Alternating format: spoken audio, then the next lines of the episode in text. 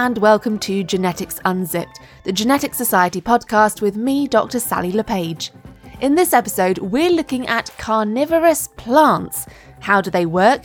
What lives inside the digestive juices? And even a future with carnivorous crops.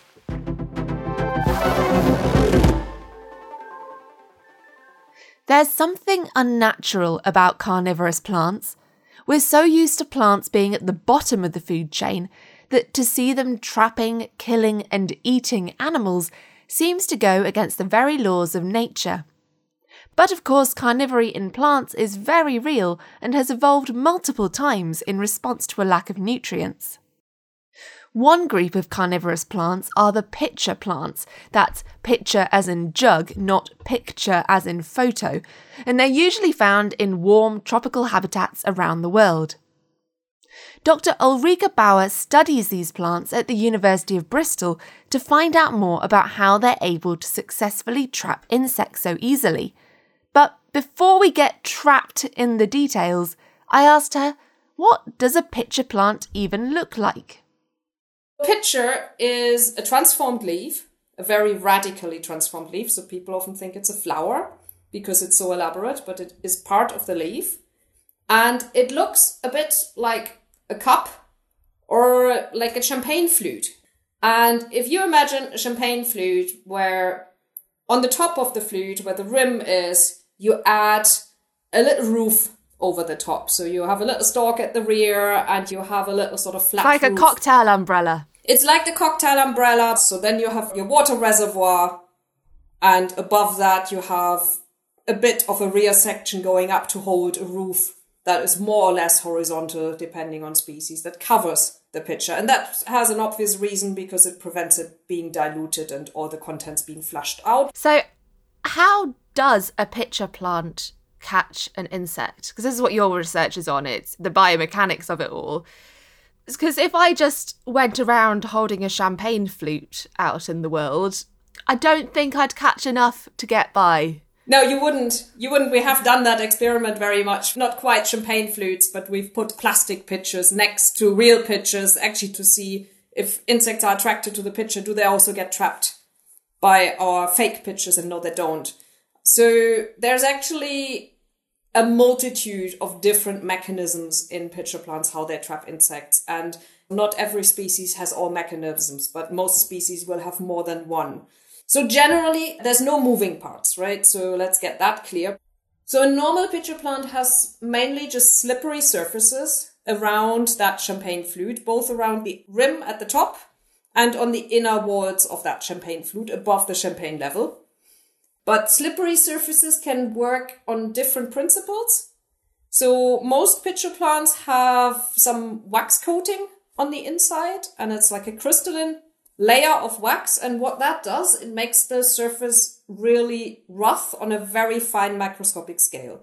So imagine a really fine sandpaper, really fine grained sandpaper. I don't know if you ever tried, but try taking a piece of sellotape and stick it to a fine grained sandpaper.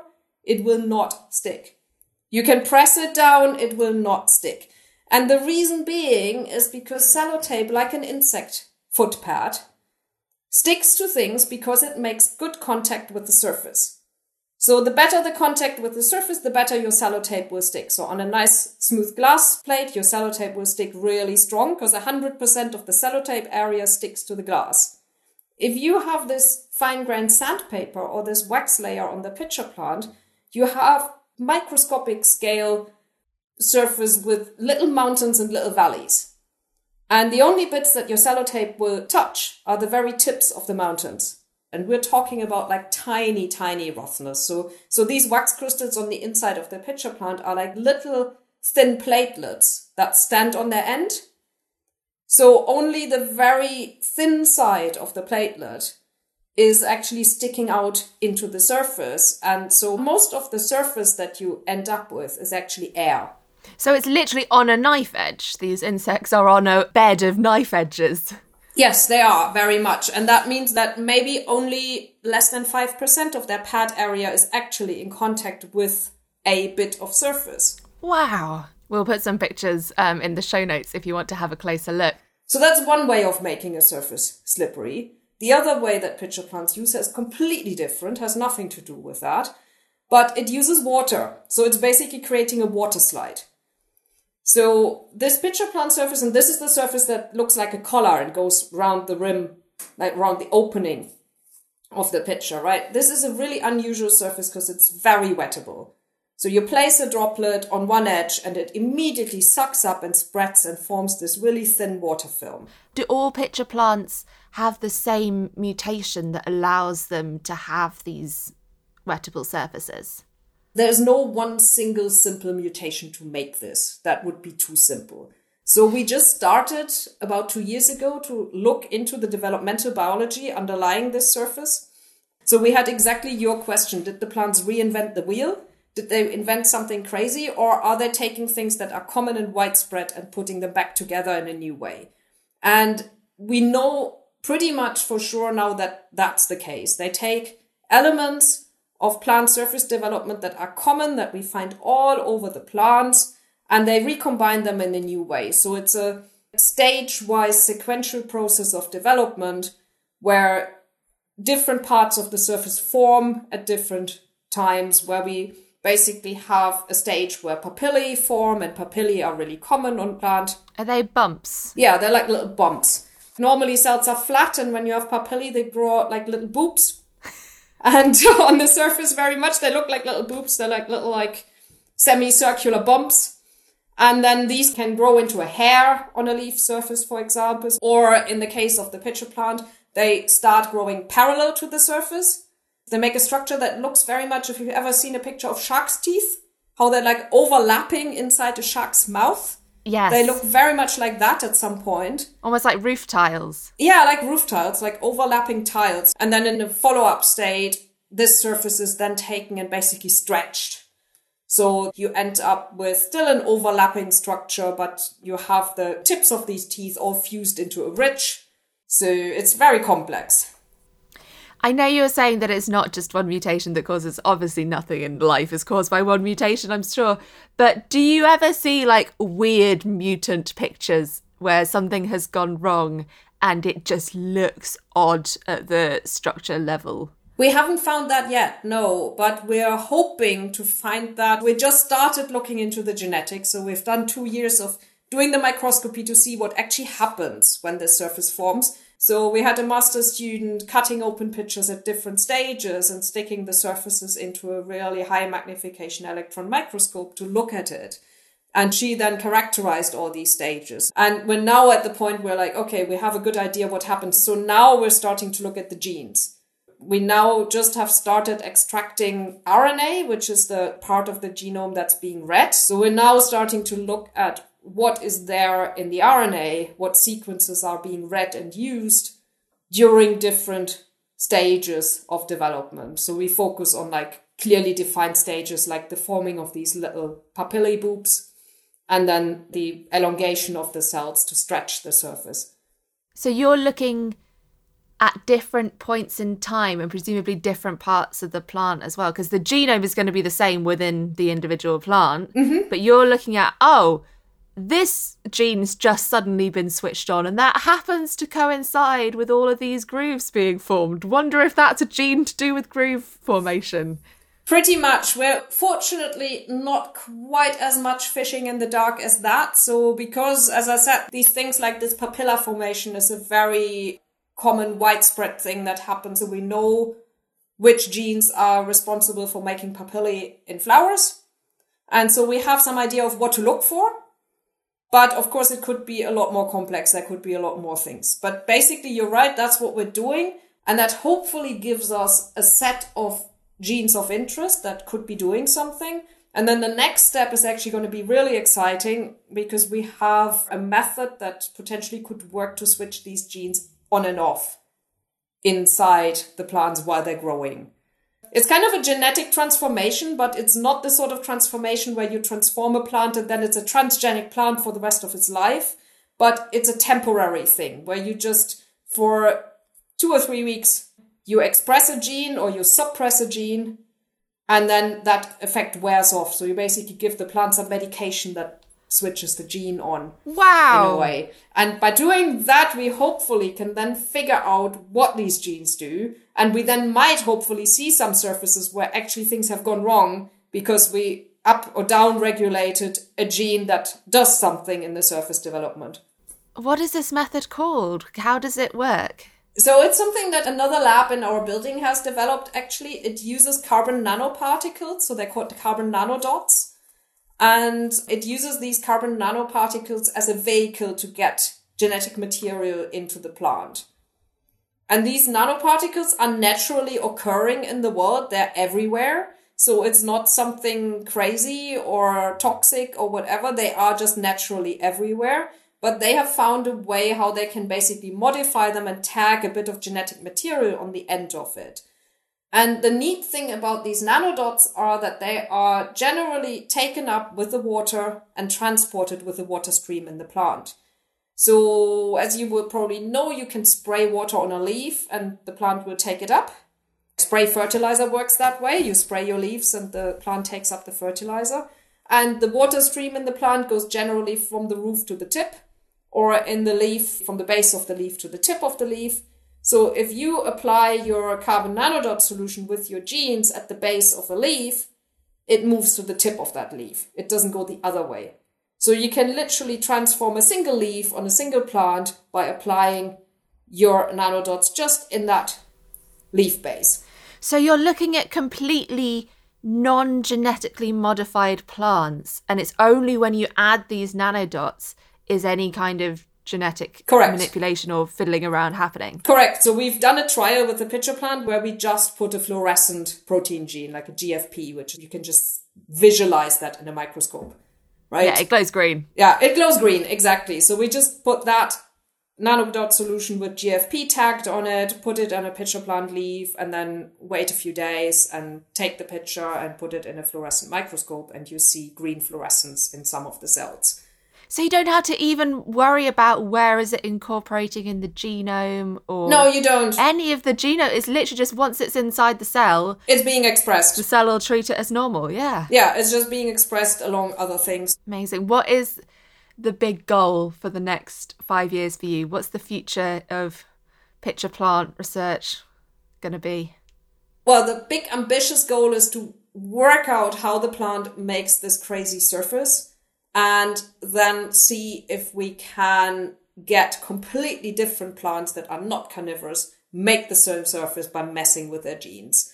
So we have a research grant at the moment that's a collaboration actually with Tanya that you're going to talk to to like see if we can use these and express them, let's say, in a crop plant.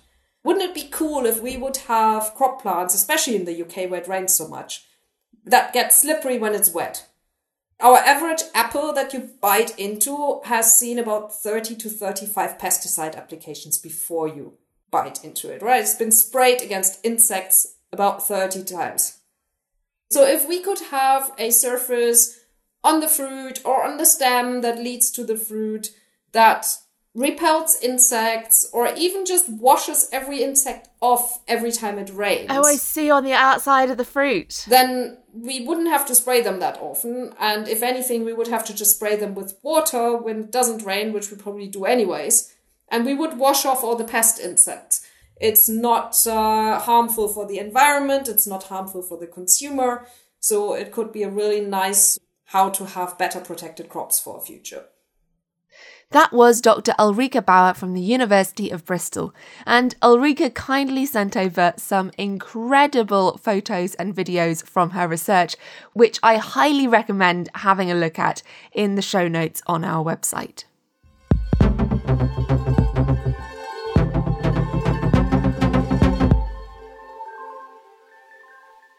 You're listening to Genetics Unzipped, the Genetic Society podcast.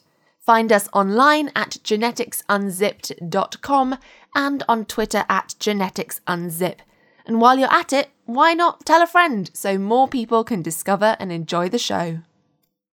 We've heard a lot from Ulrike about the slippery sides of the pitcher plant that cause insects to fall into the bottom of the champagne flute. But what happens to them once they've fallen in? Dr. Kadeem Gilbert is an ecologist and evolutionary biologist at Michigan State University who's been researching the pool of digestive juices. And it turns out that it's not only a place where insects drown and get digested by the pitcher plant, it's also home to a whole community of living things that are able to survive despite the harsh conditions, as I found out from Kadeem. What is it like in the liquid bit at the bottom of a pitcher plant? What is happening in those juices at the bottom of the champagne flute we've just been learning about? Well, to start with, the plant is producing different digestive enzymes, including chitinases, which break down the shells of insects, but also fungi are made out of chitin. So there might be some antifungal properties to those as well. The pH level can vary widely between species. So subspecies are relatively moderate and moderate for a pitcher plant as between four and five. So what do we know that's around pH four or five?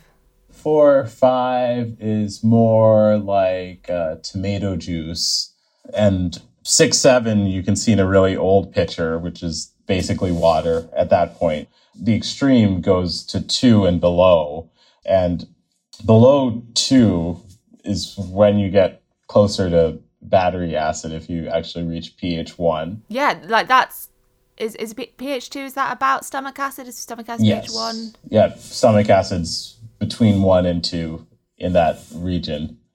Far from my little champagne flute of acids and digestive enzymes being sterile as I thought it was, you're telling me there's a load of stuff living in the liquid. So to start off with, what is able to survive in that liquid? Yeah, so it's definitely quite a paradox that they have these deadly traps, but life is pretty ubiquitous in that habitat as well. So there's specialized insects that live in there as larvae, different types of mosquitoes and flies, uh, which are able to survive in there. And not to mention all of the different microbes. You've got bacteria, you have some fungi, yeasts living in there. There's also algae. And how are they able to survive in this place that has evolved to kill things?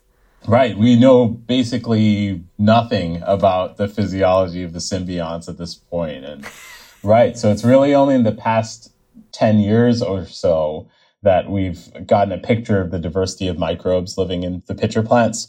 So this has largely been using metabarcoding. So for bacteria, we use the 16S ribosomal region and 18S for eukaryotic organisms. So you're looking at the genetic code that codes for ribosomes, the protein making bits. Right. It's a vital function, so it can't mutate too quickly, but it evolves enough that we can at least separate different families of bacteria from one another, kind of a similar level of resolution for insects. But yeah, this just gives us a snapshot of all the DNA that's in the pitcher. And what does it look like to meta barcode a pitcher plant? What I've got my plant in my pot or in the jungle. What do I do? Well, when you're in the field, you take a sterile pipette to suck up that pitcher fluid. And one of the great things about this technique is that you don't necessarily even need to take the insects out of it because all of the DNA is dissolved in the fluid, um, including things that may have been in the pitcher a week before you got there, right? So you've got your pipette full of dirty insect pitcher juice in the tropical rainforest where nothing is clean and nothing is sterile. What do you do? Yeah, you just quickly transfer it into a sterile uh, falcon tube and adding a type of preservative, but you try to get it back to a lab as quickly as we can. And then once they're back in the lab, is there a mystery black box you put it in and it prints out some results for you? Is that how genetics works nowadays? Because I know it's changed since I learned. you know, there's nice kits that you can use for doing various extraction protocols. And then what comes back? What's on the piece of paper that you read off? You have so much data that you have to use bioinformatics pipelines to first um, basically you read in the raw sequence data, you determine a threshold at which you want to assign your operational taxonomic units. That's a what is a species type thing. Right. We decide, say, if sequences share 97% similarity, this is a species for your, your purposes. And then you can bend them in different ways. And then you get your table where you have OTU 5489, blah, blah, blah, whatever. So it doesn't give you, you've got this group of fungi here, you've got this, it, it just gives you what, DNA sequences uh, out the end?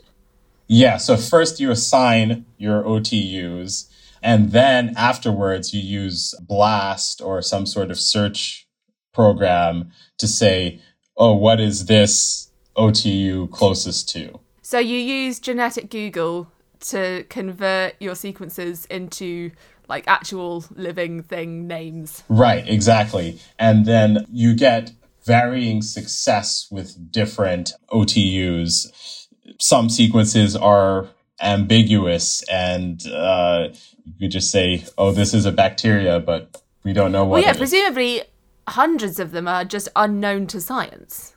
You're looking for all living things in a rainforest. There is absolutely no way we know what every species is living in a rainforest. Right, exactly. So for the insects, we see that we'd be able to identify more of the insects to a finer resolution. But as you say for bacteria, there's a high likelihood that something in there truly just unknown to science. But so. you must have an idea of how many species or these groupings of living things are living within a pitcher plant, even if you can't name what the individuals are. So, how many yes. are we talking? There's a dozen bacterial species. Way There's more. a hundred bacterial species. What are we talking? More, more along the order of magnitude of in the thousands. Okay, so there's quite a lot of stuff that you're finding in these pitcher plants, but that's just finding the DNA of it. And presumably, the things that fell in the pitcher and died are still going to leave their DNA in the pitcher plant. So, how on earth do you work out which of these operational taxonomic units, which of these species were living inside the digestive acid juices and which ones had just fallen in and have been eaten by the plant.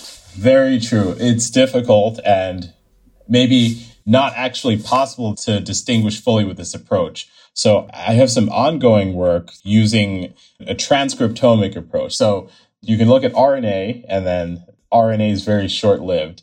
So if you're finding an RNA signature of a microorganism, then the chances are it's still alive. So, thinking from the plant perspective, you briefly mentioned that they, just like we delegate to our gut microbes a lot of our digestion tasks, that the pitcher plants might be delegating some of their digestion to the stuff living in it, which is wild. I mean, it kind of makes sense when you think like, well, of course they're going to do that. Evolution loves doing that kind of thing. But also, I'm like, that's so weird, a plant having a living gut microflora. How does that work? What is it that the bacteria and the microbes are able to do that the plant can't? What are they getting out of the relationship? Yeah, so I'll start by referencing the North American pitcher plants the species that you can find around Michigan and throughout the Northeast. It has very mildly acidic fluid and doesn't produce a lot of its own enzymes. Well, there's there's some controversy of that. It, it may produce no enzymes or may produce just very little enzymes. So in that case, it's relying entirely on bacteria and midge larvae to break down food for it. So aquatic insects, their waste, it comes out as ammonia, but ammonia is a particularly assimilable form for a plant. So by converting the dead insects into ammonia, then that can be uptaken much more quickly by the plant. But it is complicated though, because as you uh, allude to, the as far as evolution is concerned, if you can get as much out of it as you want without concerning the other organisms around you, then then then you will. And thinking of the pitcher like the gut, are there good microbes and bad microbes to colonize a pitcher? From the plant's perspective. Yeah, I, again, there's much to be done in terms of the actual fitness benefits and costs of the specific microbes in there. I can note one observation I made in one study where um, within one greenhouse, some species had pitchers with a very brightly colored fluid, like a bright neon green or, or neon orange, just very striking coloration in the, the pitcher fluid. I thought that maybe, you know, maybe there's a certain microbe colonizing them that, that's responsible for the color, but that doesn't seem to be the case here. So other studies that had noticed coloration like this that actually did the chemistry, it seems likely that the color is by this other compound, droserone, which is induced by insects and has an antifungal property. And then what I saw with my data is the colored pitcher fluid had more fungus gnat DNA, because then there were still fungus gnats getting into the greenhouse. But there were five specific fungal OTUs that were reduced in abundance in just the colored pitcher fluid. So that droserone may not be a broad acting fungicide, but some fungi are very actively destroyed in these particular pitchers producing this compound. Yeah, a next step would be can we isolate these and then see do these steal more nutrients from the pitcher and would that be a reason for producing the antifungal? Who knew pitcher plants could be so useful? Thanks to Dr. Kadeem Gilbert from Michigan State University.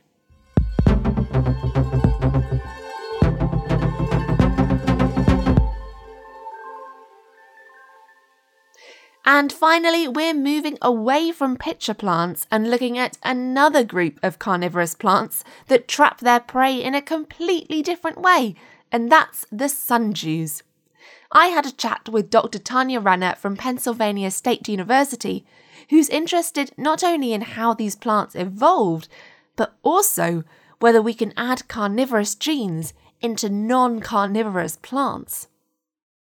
What kind of carnivorous plants are you interested in? Because there are lots in the world. yeah, we mostly study the sticky ones. So those that have trichomes on them, sticky trichomes, which are plant hairs. Are trichomes only found on carnivorous plants?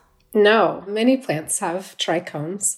Uh, your basic tomato plant has sticky trichomes as well. So, this is a, a way that plants usually use to protect themselves against herbivores that would be crawling on the leaf surface or on the stem surface. What are the sorts of carnivorous plants that use stickiness? Two basic ones that folks might be familiar with are sundews. Then those have lots of sticky hairs on them. And then there's the butterworts, and those also have sticky hairs. They're different morphologically, so how they look, the internal structure of them, but generally they look like a little hair that has stickiness at the very end of them, a droplet of, of dew. We know about pitcher plants, the insect falls in and gets digested, and then you can absorb it through the liquid. We're all very familiar with Venus flytraps, it gets trapped, and then the plant can absorb the nutrition that way. How does a sundew go about trapping its insect and eating it? Right. So sundews are pretty exciting and interesting because they actually can curl with their stalked glands over a trapped piece of, of prey, so an insect.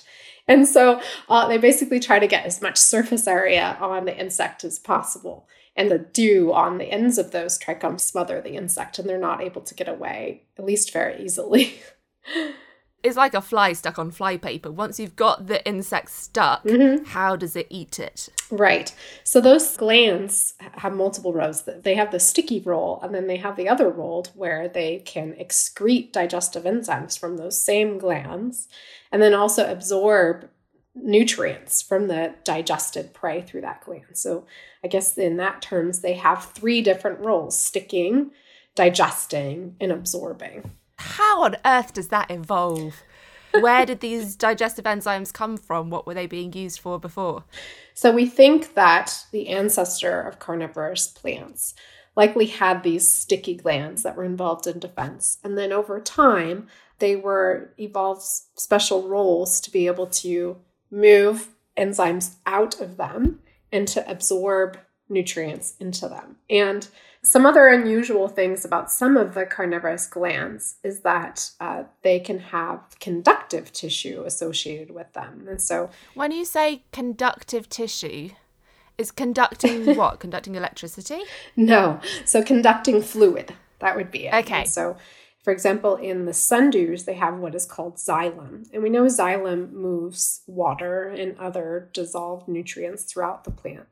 And so this is kind of a weird thing for a trichome to have. And so there's some ideas that possibly the stalked glands of sundew might actually be a modified leaf, like a little leaflet. So you think an early carnivorous plant would have had these hairs or leaflets that were exuding these digestive or these sticky substances, we should say, how does it then absorb the nutrition from that? Because I don't think of a plant as having like a gut, so why would it be producing digestive enzymes?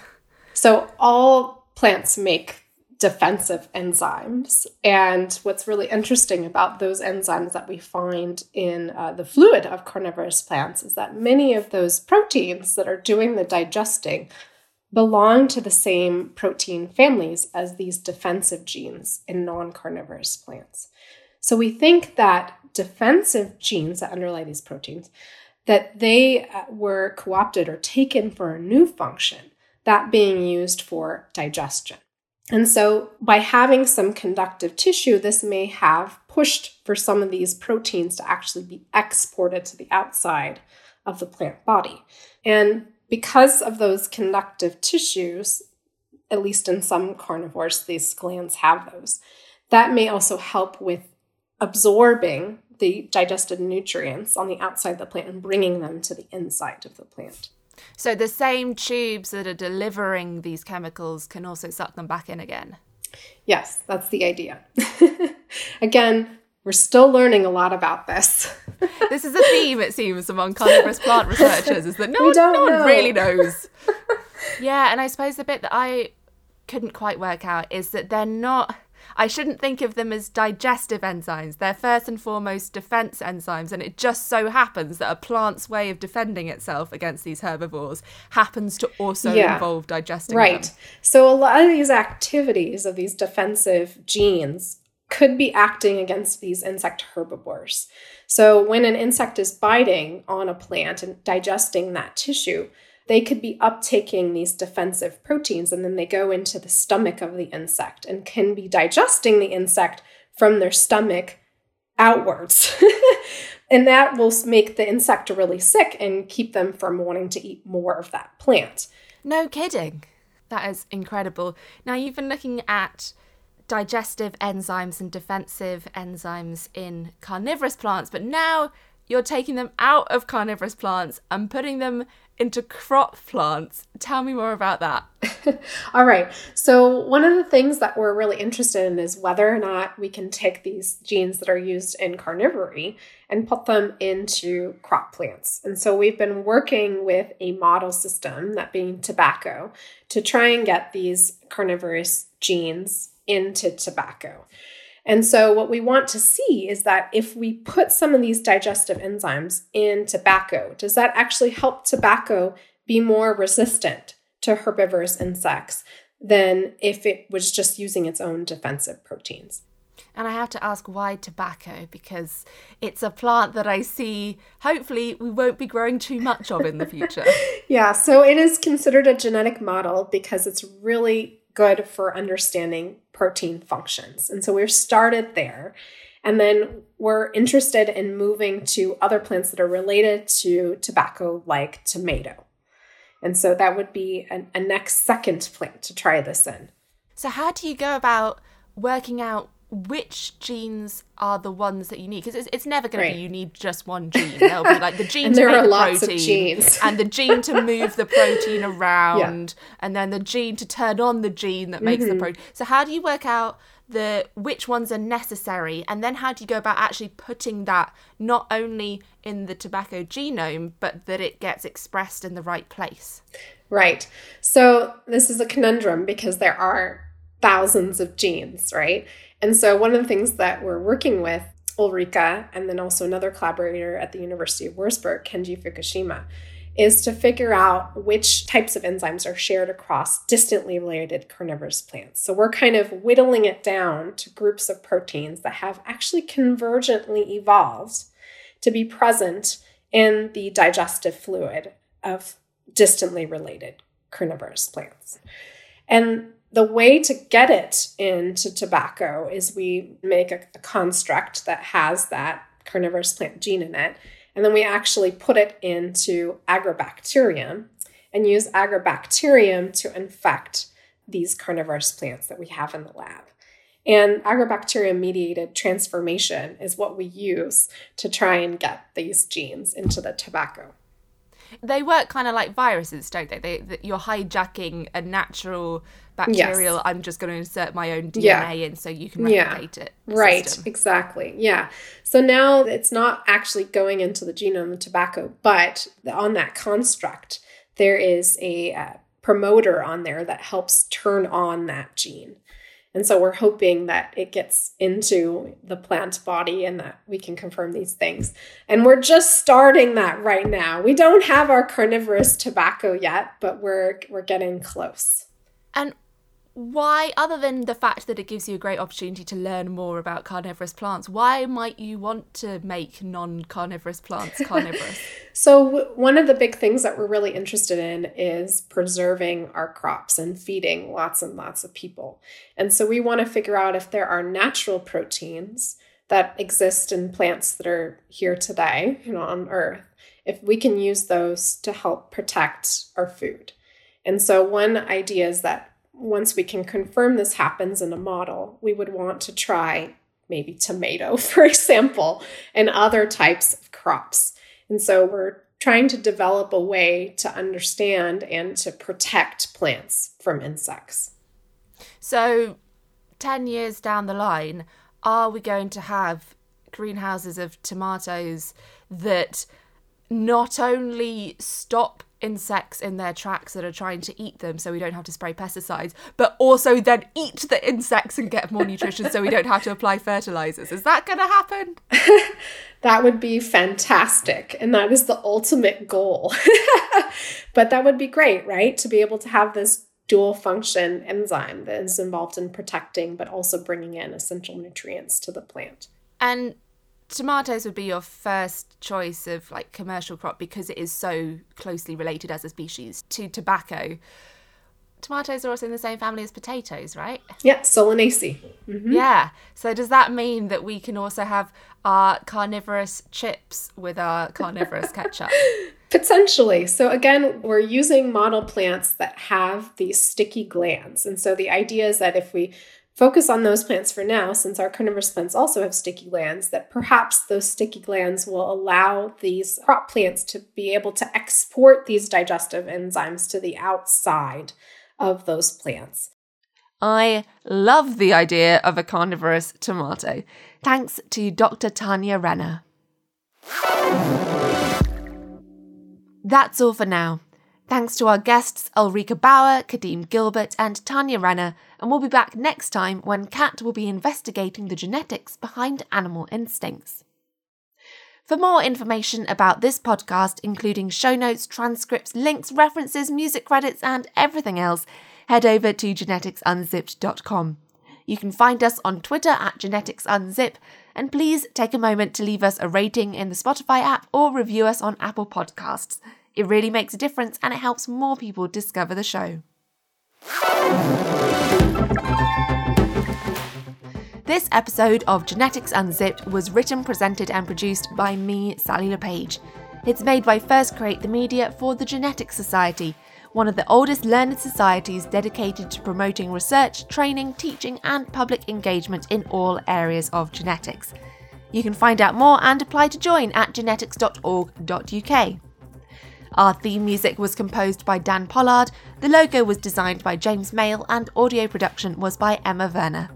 Thanks for listening, and until next time, goodbye.